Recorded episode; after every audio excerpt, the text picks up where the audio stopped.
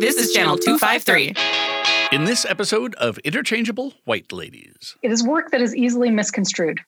And I think particularly in contexts where there are heavily loaded conversations, there are tensions around race relations, I think you do have to be very thoughtful about proceeding with this type of work in a U.S. setting where you have a lot of diversity, which is not to say don't do it. Channel 253 is a member-supported podcast network. I'm producer Doug Mackey, and I'm asking you to become a member and show your support. Go to channel253.com/membership to join. Thank you. One, two. Interchangeable White Ladies.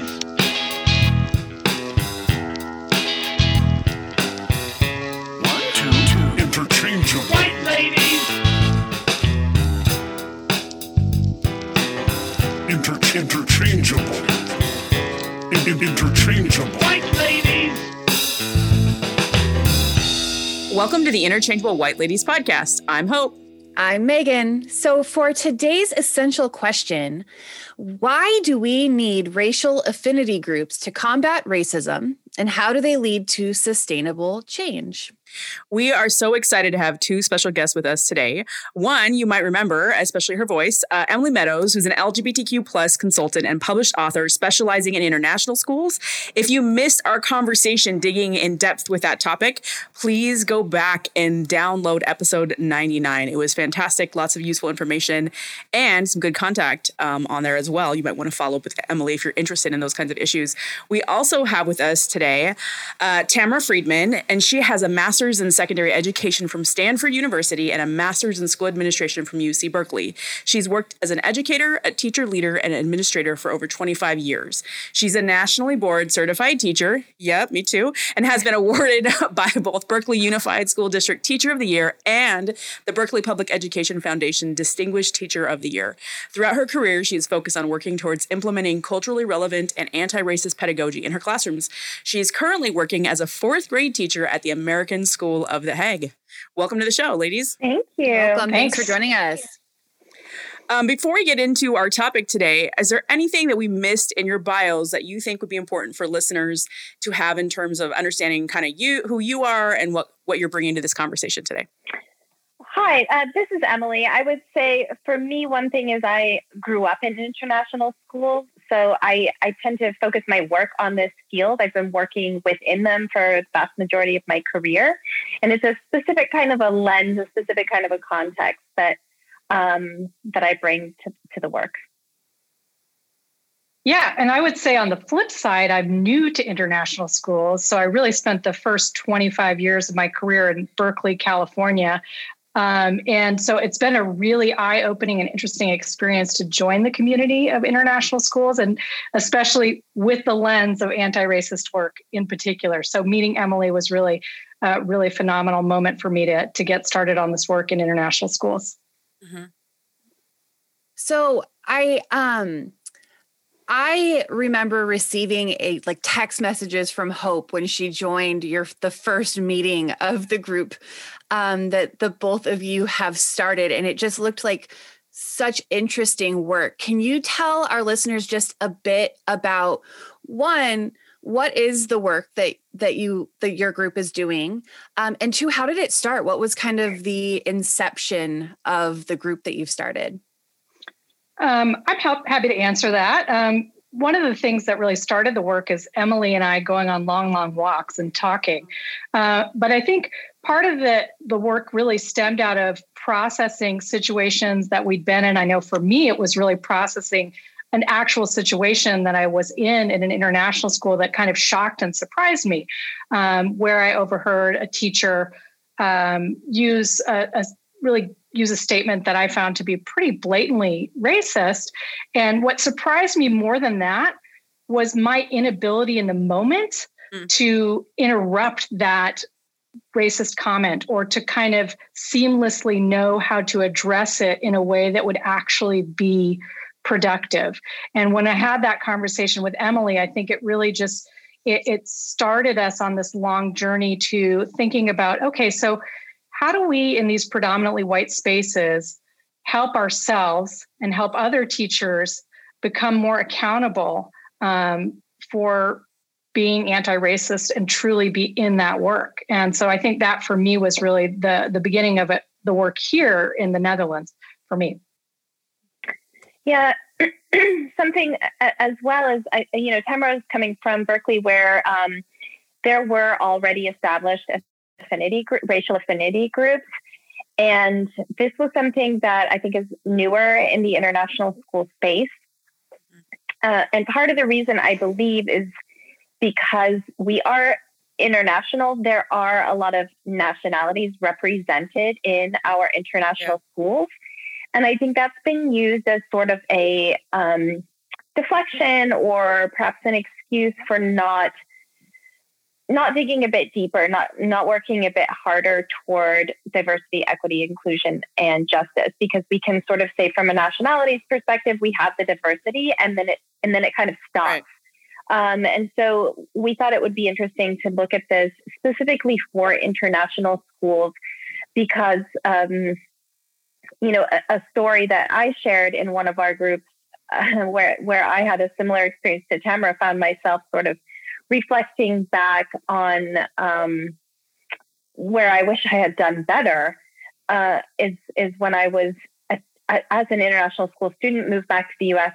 for my undergrad. I was in an education course, and the teacher was talking about racism in schools. And I had come from international schools that had told me, all through my early years, that we were diverse and everyone was equal.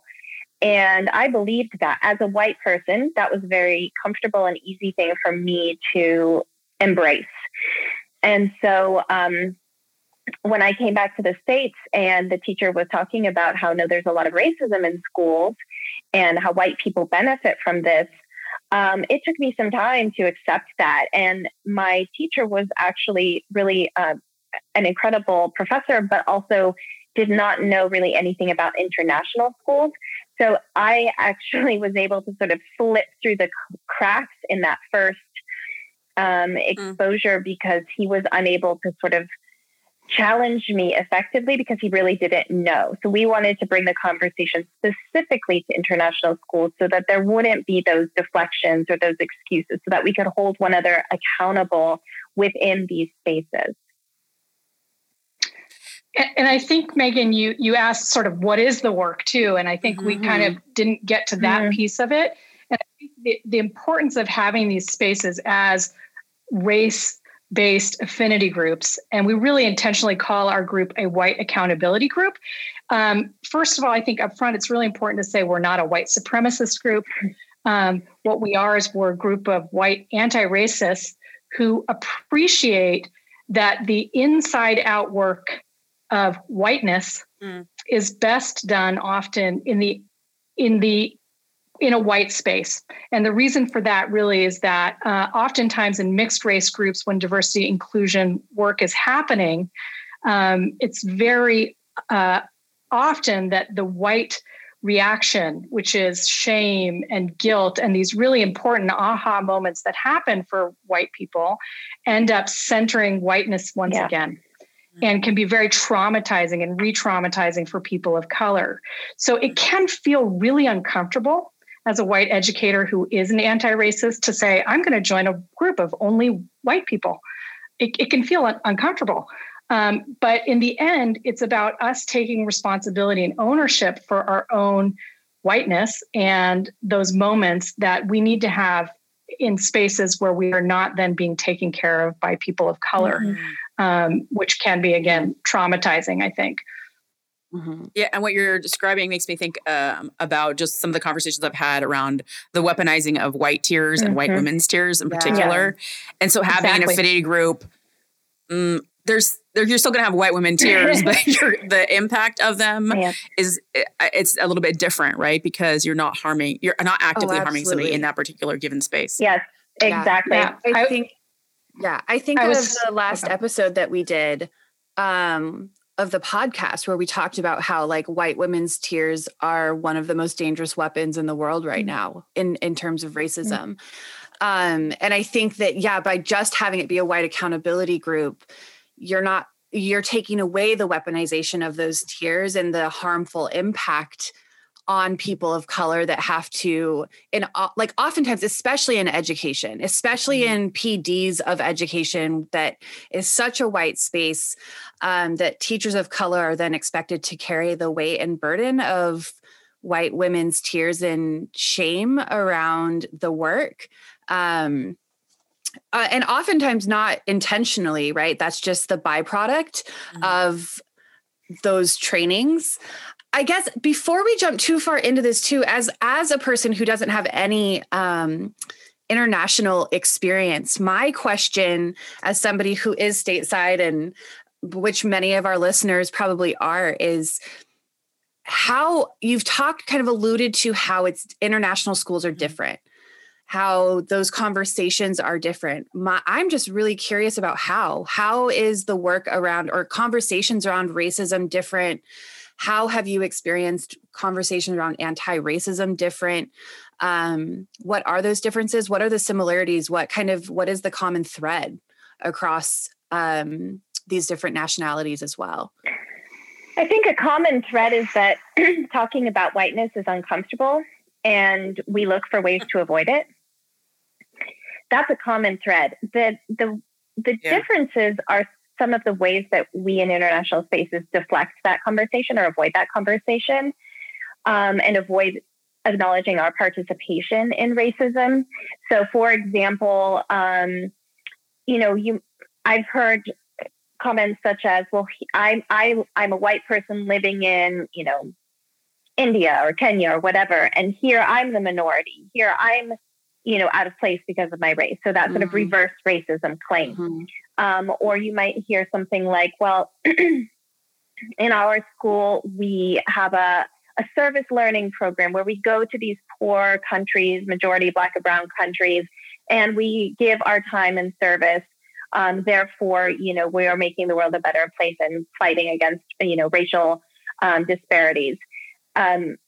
Meanwhile, the focus really is on the white children's experience as sort of problem solvers rather than agency, and the agency of the people of color, and a complete ignoring of our historical, the historical context where these problems and this disparities have been created by white people, right? So there's a number of different ways that international schools and international educators kind of avoid and deflect their accountability. But the thread is that white people sort of all around the world don't want to have these conversations. That being said, our group is completely voluntary, obviously. And Tamara and I have worked really hard and have been really deliberate about when we show up and say, we are not the experts here. We're not here to tell you what you've done wrong and to show that we've done better. We are all here to learn together.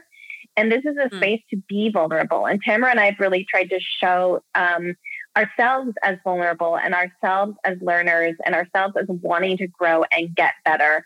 And I think that has helped people to show up and feel able and willing to have these conversations, and not to feel like they're going to be shamed or chastised for their, being white, basically, but that we find that we are empowered and we're able to move forward with solutions for our own, for our own accountability. I just wanted to add too, that coming new to international schools, I was really struck very quickly, and I'm in the Netherlands, which is a predominantly white country. So there are many layers to this, but it did feel like a very, very white space. And there is this focus on the idea of nationalities, different nationalities, and internationalism is lifted as this really positive piece of our community, but there's no acknowledgement of race and the role that plays within that in the international school setting. And it's what Emily commonly refers to as this idea of exceptionalism. And I think it's been very easy for international schools to say, that's a United States problem and it's not our problem. And actually last year with Black Lives Matter and the killing of George Floyd, it was a moment that international schools and people around the world said, oh, you know, maybe this is something we need to take a look at. So I'm hopeful that that's a beginning of a conversation. But I would also venture a guess, I don't have statistics in front of me, that predominantly international schools are staffed by white teachers. Yeah. So to build off that, because this is my second year in international school, one of the things I noticed is the difference between like the conversation around staff and faculty. So just like the racial and cultural and nationality like mix up. And so I think depending on where you're at, that can look quite different. So we have, I would argue like here in Abu Dhabi, we have quite a diverse, like culturally, racially, religiously, actually as well, linguistically staff, if you count everybody, right? Yeah. Looking at everybody. But I think that's some of the subtle pieces that are different here is, and I didn't anticipate coming into it, right? So just the conversations about what, the ways that people talk. Maybe I guess one easy way to think about it is like a microaggression, right? There's lots of little microaggressions just in the way that people accidentally say things that are disempowering towards certain disciplines that happen to be staffed by predominantly women or predominantly women of color, you know, just different kind of subtle things that are said about kids from certain places, certain kids in the subgroups from certain places. And a lot of that's very much unconscious, you know, but I found that that's some of the ways that it's manifested in some of my experience abroad. And Hope, I don't know about at your school in particular, but I want to give credit to International School Services Diversity Collaborative, who has done a lot of work in collecting data around racial demographics in faculty and in particularly international school leadership. And it's overwhelmingly white. It's overwhelmingly male still in international schools around the world. So while we may, you know, celebrate the diversity among students, the leadership certainly is not reflective of the student body. And I love your point about last year's George Floyd's murder really, I think, became a catalyst for a lot of folks to have that reexamination. So I know I agree with you. Like a lot of people are hopeful. People want to do the right thing and want to, I think in some regards, want to continue to progress in these things.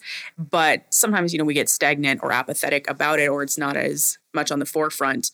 But such a time as this, we're here now. And if we don't do something about it now, what are we doing with our lives? Yeah.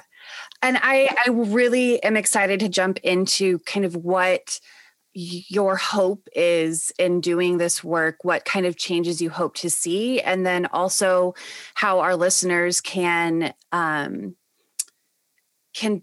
take those ideas and maybe implement them where they're at. But first, let's take a quick break, and then when we come back, we'll continue this conversation. Hi, Hope. Hey, Megan. So, how's life in Abu Dhabi? Hot, sunny, sandy, and 99 degrees. Ooh, the exact opposite here in Tacoma. Cold, cloudy, and really wet. Well, this is part of the fun of living overseas. I mean, it is amazing teaching abroad, as you know. I can't say enough about the experience. Being in a different place for an extended period of time, experiencing a variety of cultures. I'm in the best of both worlds. I love my job, and I have amazing opportunities. Man, my jealousy's growing. So I actually have a coworker who's interested in teaching abroad, and I was telling them about your and Nate's experience. If she wants to teach abroad, what should she do? That's actually easy. She should go to searchassociates.com and start her search today. Search Associates works with 800 schools in 125 countries, so there are many, many places to choose from depending on her interests. Whew, that is a lot of options. Is it overwhelming? Not at all. The awesome thing about it is when you sign up using Search Associates, you are assigned an associate who works directly with you to get to know your interests and what you're looking for, and they'll help you find the perfect fit. It couldn't be easier.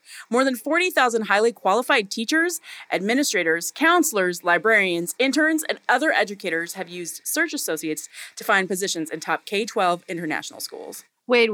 So any teacher can sign up? Yes, emphasis on any. Search Associates is committed to finding placements for teachers of diverse backgrounds. They're doing the work internally as an organization and also within the international schools community. They want to use their position to influence changes at schools they work with as well and support diverse candidates in those schools. You know, that's a really great approach. It is. So if you're ready to make that move, come across the world, come overseas, do what Nate and I did, and trust the expert guidance of Search Associates. To start your journey, visit searchassociates.com. Thank you, Search Associates, for helping us live our dream and teach abroad. And thank you for your support of this podcast. All right. Welcome back. So as we kind of shift a little bit, I do want to ask a little bit more about like how you guys have organized. So you said this work is voluntary. How are you? And you mentioned the Diversity Collaborative, and we're hoping to have them on the podcast soon, just to share their own work at some point. But how are you guys, how did you decide how to approach this? I mean, I love that you said you're putting yourself there as open, you know, lessons that you're putting yourself, making yourself vulnerable for folks. You know, this is a learning growth process for everyone. And so I'm wondering, what were some of the decisions that you guys have made in terms of how you're organizing these meetings, how you're recruiting folks to join, and what you're hoping to accomplish with that? Well, I think for sure for the first meeting, you know, as I said, we walked and talked on this for a long time. And for the first meeting, we really landed on this idea of starting with stories. We wanted our narratives to be a way in to really set the table, and so to speak, or set the tone for all of our future meetings. And so this idea of using stories, real life stories, partially because we feel that many people in our community have read the reading list of books that sort of came out after George Floyd, between White Fragility and which books that you've mentioned previously on your podcast. And we really wanted this to be much more about, okay, so these are the books, now what? And so by sharing our stories, we were trying to immediately land in real world scenarios where people could think of themselves in real world scenarios and think about, first, how they might themselves act differently. There's this real temptation in conversations about race to make yourself perhaps out to be the hero, or, you know, to prove your wokeness, so to speak. But we really wanted to sort of head that off at the pass by saying, hey, we're going to share right up front a couple of stories where we didn't do great. And I think that was one of the pieces of setting the table. So I think the first part, to answer your question of what's the trajectory, the first part is really the inside out work of having people reflect on themselves. Did you want to add on to that, Emily? Yeah, I completely agree with that. I'll also say that, you know, we sort of thought it was going to be us and maybe like 2 or 3 other people to begin with. And we were shocked, like our first meeting, the only way we really, promoted it was, I guess I put it on Twitter, and I did give it to the Diversity Collaborative. Oh, I think ALOC also put something out about it. But we weren't expecting that many people. And at our first session, 64 people showed up from all around the world and really ready to do the work. Like, we were also sort of afraid we'd have to spend a lot of time explaining to people how we are not, you know, a white supremacist group, or, you know, we sort of didn't know because there aren't affinity groups. There aren't loads of affinity groups, especially for white people in the international school space. So we thought we would need to be doing a lot more work to even sort of convince people that this was worthwhile. And that just hasn't been the case. The other thing I would add on in terms of sort of how we're planning and structuring the sessions is that we want to be sure that this is not, we're not a training. We're not offering trainings or anything like that. We have a referral list for professionals of color that we refer out if people want trainings for their school. We offer a space. We facilitate a conversation. We provide a little bit of content to get folks going. But then really the bulk of our sessions, we want people in their own breakout rooms doing their own reflection and their own conversation and practicing that accountability work for themselves and with their, you know, their colleagues or their peers in this space. And so we really believe that actually practicing it is important for being able to do, like Tamara said, when you find yourself sort of in a situation, you're more prepared to interrupt either your own instincts toward your own racist instincts or those that you see around you. And so we want this space to be like a safe spot where people can be vulnerable, where people can sort of ask questions and practice and hopefully be better prepared for the challenging work on the ground, you know, in these spaces, which are still very dominantly white and where change can be hard to make.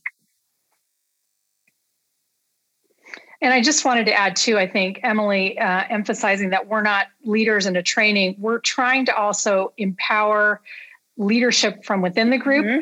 And yeah. We're actually doing that very quickly by having some other people volunteer to lead some book studies over the summer, because we do really feel that people are doing important and interesting work all over the world, and mm-hmm. we'd love to hear from them. And so I think it's our hope ultimately mm-hmm. that different people will step into this facilitative mm-hmm. role based on their own expertise. And we already have several people that are excited about leading these book studies over the summer. And that's going to really, I think, expand our leadership capacity within the base of this group. Is there a framework that you all are using as you're pulling, you know, what to do and how to facilitate each of the conversations? Because even I was struck the last meeting I attended, like, I just loved how you broke down, you know, the different ways that white people deflect. And there's just, you know, 9 different ways. And it was like, there it is on paper. Which one are you? Yeah. You're all of them at some point. And so where are you pulling? It was an interesting conversation in my small group just around that. And people kind of wrestling with like, well, I don't, like we've described, right?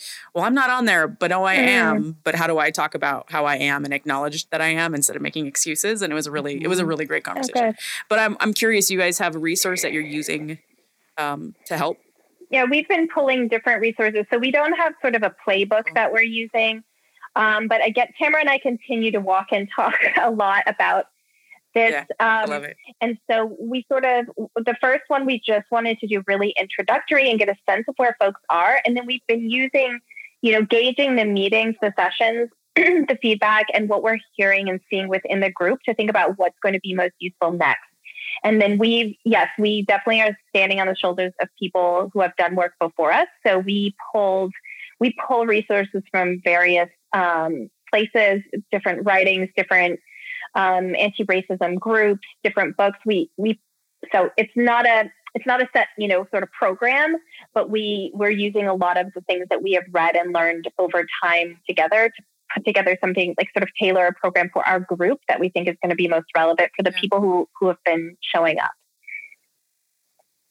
Yeah, just to name a few of those people. So Joe Truss, his website is Culturally Responsive Leadership, and he's a leader and administrator in the Bay Area, and he has some really valuable resources. And I think what was really inspiring to us about his website in particular was this idea of just do it. There's this way in which I think organizations and schools feel like, but am I going to do it wrong? Or how do I do it? Or what can I do? And so it was really inspiring to look at his website and go, okay, we actually don't have a playbook, but we're going to go ahead and use various resources and look at them and just go ahead and jump right in and try and do it. And so I think that has been a really valuable resource. And as Emily said, we just, you know, we've pulled from a lot of different spaces and places. I know for the deflections piece, we started actually with some work that was being done at my old district in Berkeley Unified School District. And then we landed on a few other websites that sort of supported that work. And, you know, we're happy to provide that information to you later. Mm-hmm. One of the awkward questions I'll ask, since it's related to this, is I find in some of the activism that I've done around organizing white people, there's often a conversation of like, how do you make sure white folks are still accountable to people of color and still being like not putting themselves centered, not leading. So how do you reconcile that tension, or what are some ways that you all are talking about how to make sure you're accountable to people of color and you're not just like off doing your own thing that seems really good and feels right, but is also maybe could go different ways? I know, it's so true. We talked about this a lot too. I mean, and I don't know that there's a perfect system, because we also don't want to put the burden on people of color to sort of keep us in check. Like, hey, can you watch us? Can you double check this? Can you correct us when we mess up? Mm-hmm. Yeah. But some of the things we're doing just for transparency, like we publish our slides. So the slide deck that we use for our sessions that kind of gives the information, we make that available for anyone to look at and use at any time, so that, you know, if somebody is interested in what we're doing, it's not sort of behind closed doors, like, trust us, we're doing the right thing. Mm-hmm. We make it transparent. We're also really careful. We use resources developed by people of color to try to center those voices. And we try to make sure that people know we're not sort of wanting to take the place of people of color in terms of training. So we don't offer sessions. We don't offer paid labor. And we do make we have a referral list that was put together by the Diversity Collaborative and also by ALOC to make sure that if people want to do this work, that they are paying professionals to do that in their schools. Let's see, what else, Tamara, are we doing for the accountability? Well, I mean, I think it's also about supporting and publishing and publicizing the work of affinity groups for people of color. I think that, it's not widely known necessarily in the international community, but ALOC has quite a few groups that are for people of color. And I think that's the other important piece of it that sometimes white people struggle with, is that people of color actually need a space that's safe. And in the absence of whiteness, to have conversations that they need to have. So I think lifting up that work, and as Emily said, making sure that we always say aloud that we are not the people that need to be doing the trainings, and we're not the diversity inclusion work people who do mixed race trainings around these issues of anti-racism. We need to bring in people of color to do that. Yeah. Mm. I think it's, I was wondering the same thing, Hope. It was going to be my next question of, how do you walk that line of not centering whiteness in the work in this, but also holding space for the necessity for the work that is happening in your group. And I think I wrote down the referral list, right, of like for the trainings that you're not doing the trainings. I think that that's like an amazing component of the work that you're doing. I guess now it's, my question is how will you measure your success in this group, right? So what are you hoping to accomplish? What are you, I love Hope wrote down a question of like, how will you know kind of it worked or it is working?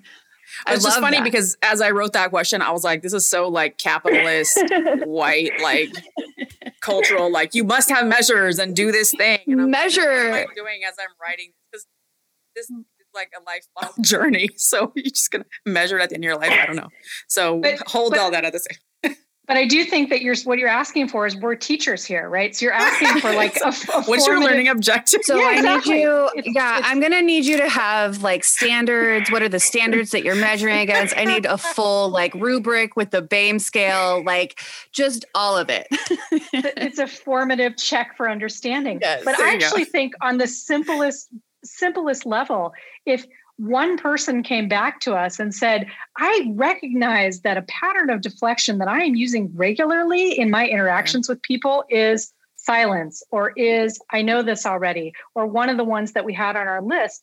To me, that would be a tremendous success. Frankly, for myself, when I shared that story that made myself feel very vulnerable, a measure of success for myself is going to be if I get to the point where I've practiced enough interrupting patterns of racism, then I'm able to do it in the real world.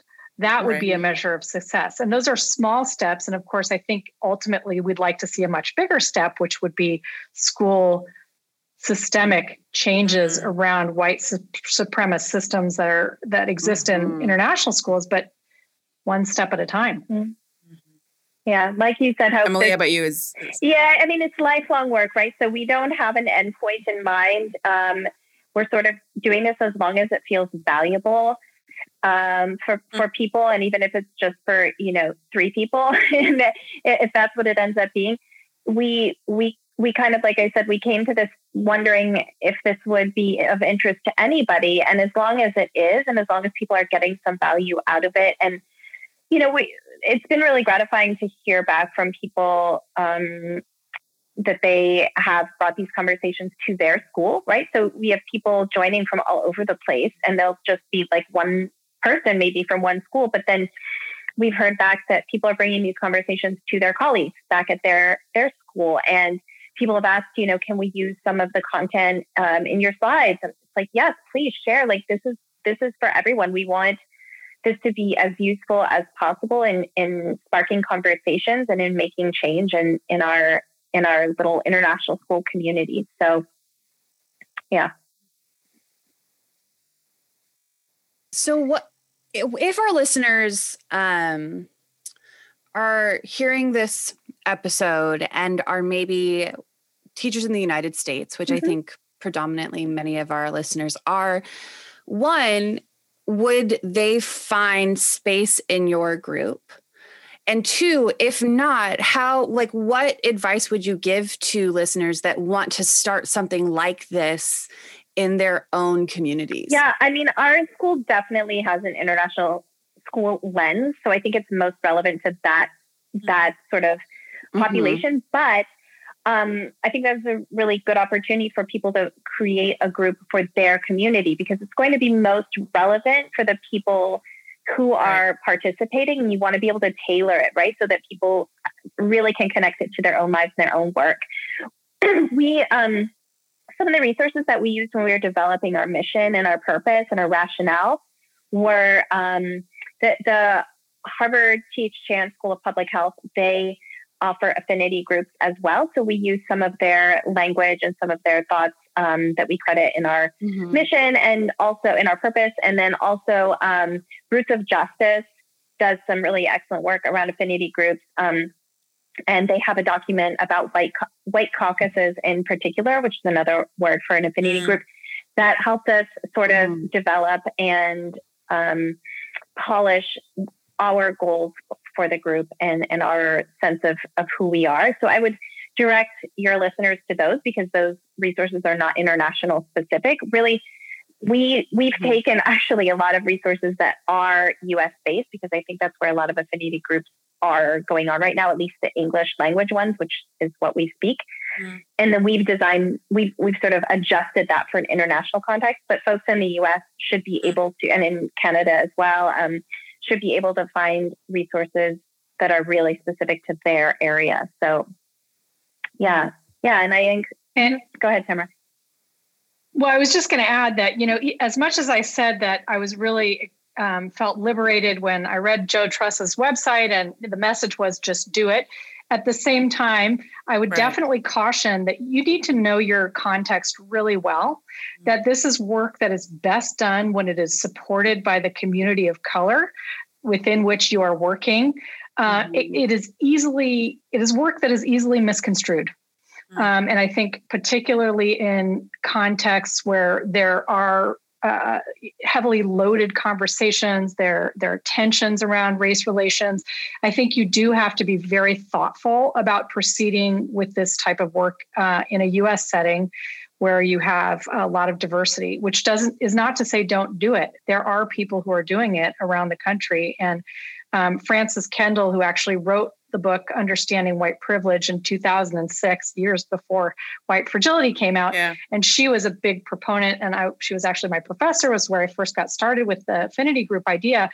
But so her book is really great in terms of a possible starting point. But I do think that you need to be thoughtful in moving forward. It's worthwhile work, but should be done with some planning and deep thought and also collaboration with people of color in your community. Yeah. Our Just Do It happened probably after 50 plus hours of thought and talk and planning. And so we were very deliberate about why we were doing what we were doing and what we wanted to do. Put a lot of thought into it. I think that will make it more successful. Not to slow anyone down exactly, but to be really clear on the work that you're doing.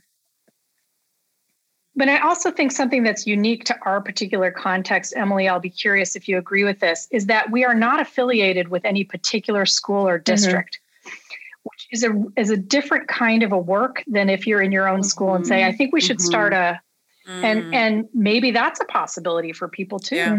Is to create a similar type of a group that's not necessarily affiliated with a particular school or district, but have it be more open-ended. I think both things are really worthwhile work, but I do think it's important to note that about the work that we're doing. Well, and that makes me think about how last year Facebook popped up with all these different international groups. And so folks were like, global pandemic teaching, and then at first it was just like everyone international because we went with the pandemic first, sort of. And then suddenly U.S. teachers were like, oh, crap, we're closed too. And, you know, start looking to China and look into various places around the world. And so I think about what you just posed is kind of interesting to think, what would that look like? National framework, right, versus in a district or even cross-district, or say, hey, we're going to get some people from different parts of the state. This is what we believe. Here's the mission we're going to have. Here's what we're going to pull this work together. And just all the opportunity for thinking, reflection that could come from kind of a cross-section as well. Mm-hmm. Absolutely. So we are definitely going to be linking all of these resources that you have referenced and talked about throughout this episode in our show notes. So if any of our listeners are interested in learning more, I love what you said, Emily, about, you know, our just do it moment came after about 50 hours of conversations. Yeah. I think please internalize that message that just do it does not mean that you send out an invitation to a meeting just now after listening to this episode. But maybe just start looking into it. Just do it in terms of starting to have the conversation, starting to do that research, and doing it with a lot of intentionality. Yeah. That maybe the idea that if it's not happening in your area, you might be the person that's being called to do it. Mm. So this is maybe your sign that you can be the person, if you feel like there's a lack of a conversation happening in your community, that maybe you can be the one to start that. So yeah, we'll have all of those resources linked. And so let's move into our final segment of our episode. Do your fudging homework. Interchangeable White Ladies. So this is just where we leave our listeners with a final kind of homework assignment. If they're interested in kind of following up with the conversation that we've had, if you have any awesome recommendations, now is the time to do that. Hope, do you want to kind of kick us off? Well, I'm so glad you brought up the Culturally Responsive Leadership, because I stumbled upon their page and I was like, ooh, this looks good. But I hadn't really looked for what they presented. I think that's why I hadn't found them before. So I'm glad you brought that up. And I also found another site, Racial Equity Tools, that seemed to have kind of created a list of a lot of different organizations and sources. So I'm going to link to both those things. And I really want to challenge listeners to think about what you've heard today in terms of your own work, your own journey. What does that mean for your own process in anti-racism work? Does that mean maybe you don't have an organization that you're starting or a larger thing, but maybe you have a couple of friends where you're doing this work together. Mm-hmm. And Me and White Supremacy by Leila Sayad, I think, is a great place to start. There's actually a kids version of that coming out soon. Cool. So even there's other things that are available. Kids version, teen version. I just saw her and I just saw it in a newsletter. Yeah, she's working on it. And so there's other things available to help if you're nervous about doing something in a bigger way. Start with a few of your friends in your neighborhood, your mom's group, whatever it may be, whoever it may be. Emily, you got homework for our listeners? Well, welcome to join us at our next session on June 24th. We can give you a link to the registration for people who are, I'm not sure how many of your listeners are in the international context, but you're certainly welcome. We welcome newcomers. I would say for folks wanting to integrate more anti-racism teaching, so for teachers, the Learning for Justice standards are great. And those can also be applied in an international context. So they can be, U.S., Canada, international. So those are a couple of resources. Yeah. I mean, I think that you've given so many too, Hope. But I think that also going back to Understanding White Privilege by Francis Kendall, which was, 2006, it was prior to White Fragility, but that's a good resource as well. And then it's always interesting when you're doing the inside out work. I don't know if you've mentioned this before, but the Harvard School of Ed website has the Harvard implicit bias test. Yeah. Perhaps you've mentioned that. I don't know if you've mentioned that on the website before, but I mean, on the podcast before, but that's a really interesting starting point for people who are like, do I really have some implicit bias? And it's just an interesting thing to check out. The answer is yes. Yes. Sorry. Surprise! The answer is yes. Pick your category. I love that you've expanded that. This last year, I was looking at it, and there's 20 more quizzes. And I'm like, wow, okay. I love how they're going into some really nuanced. It's a really fantastic website for resources and tools. I think that all of you kind of gave a lot of really fantastic homework. So I'm just going to say ditto to everything that has already been stated as my homework. And honestly, as the person that is teaching in the United States right now, before you reinvent the wheel in your community, do some research to see if this work is already being done around you, right? Yeah. I think that really encouraging you to do some research, have some conversations, and find spaces where this work is being done already, and join in on that conversation. That's a very good point, Megan. I sent out several emails beforehand to say, have you heard of this already? Because yes, you did. Mm-hmm. If there's already something in place, you don't need to compete, join forces, work together. Mm-hmm. Yeah. Mm-hmm. Combine. Mm-hmm. So thank you so much for joining us on the podcast and having the conversation and for doing the work that you're doing. Thanks for having us. I really appreciate you both. Yeah, it was fun. Thanks. Bye. Did you know Channel 253 is member supported? I'm producer Doug Mackey, and I hope you will show your support by going to channel253.com/membership and join. Thank you.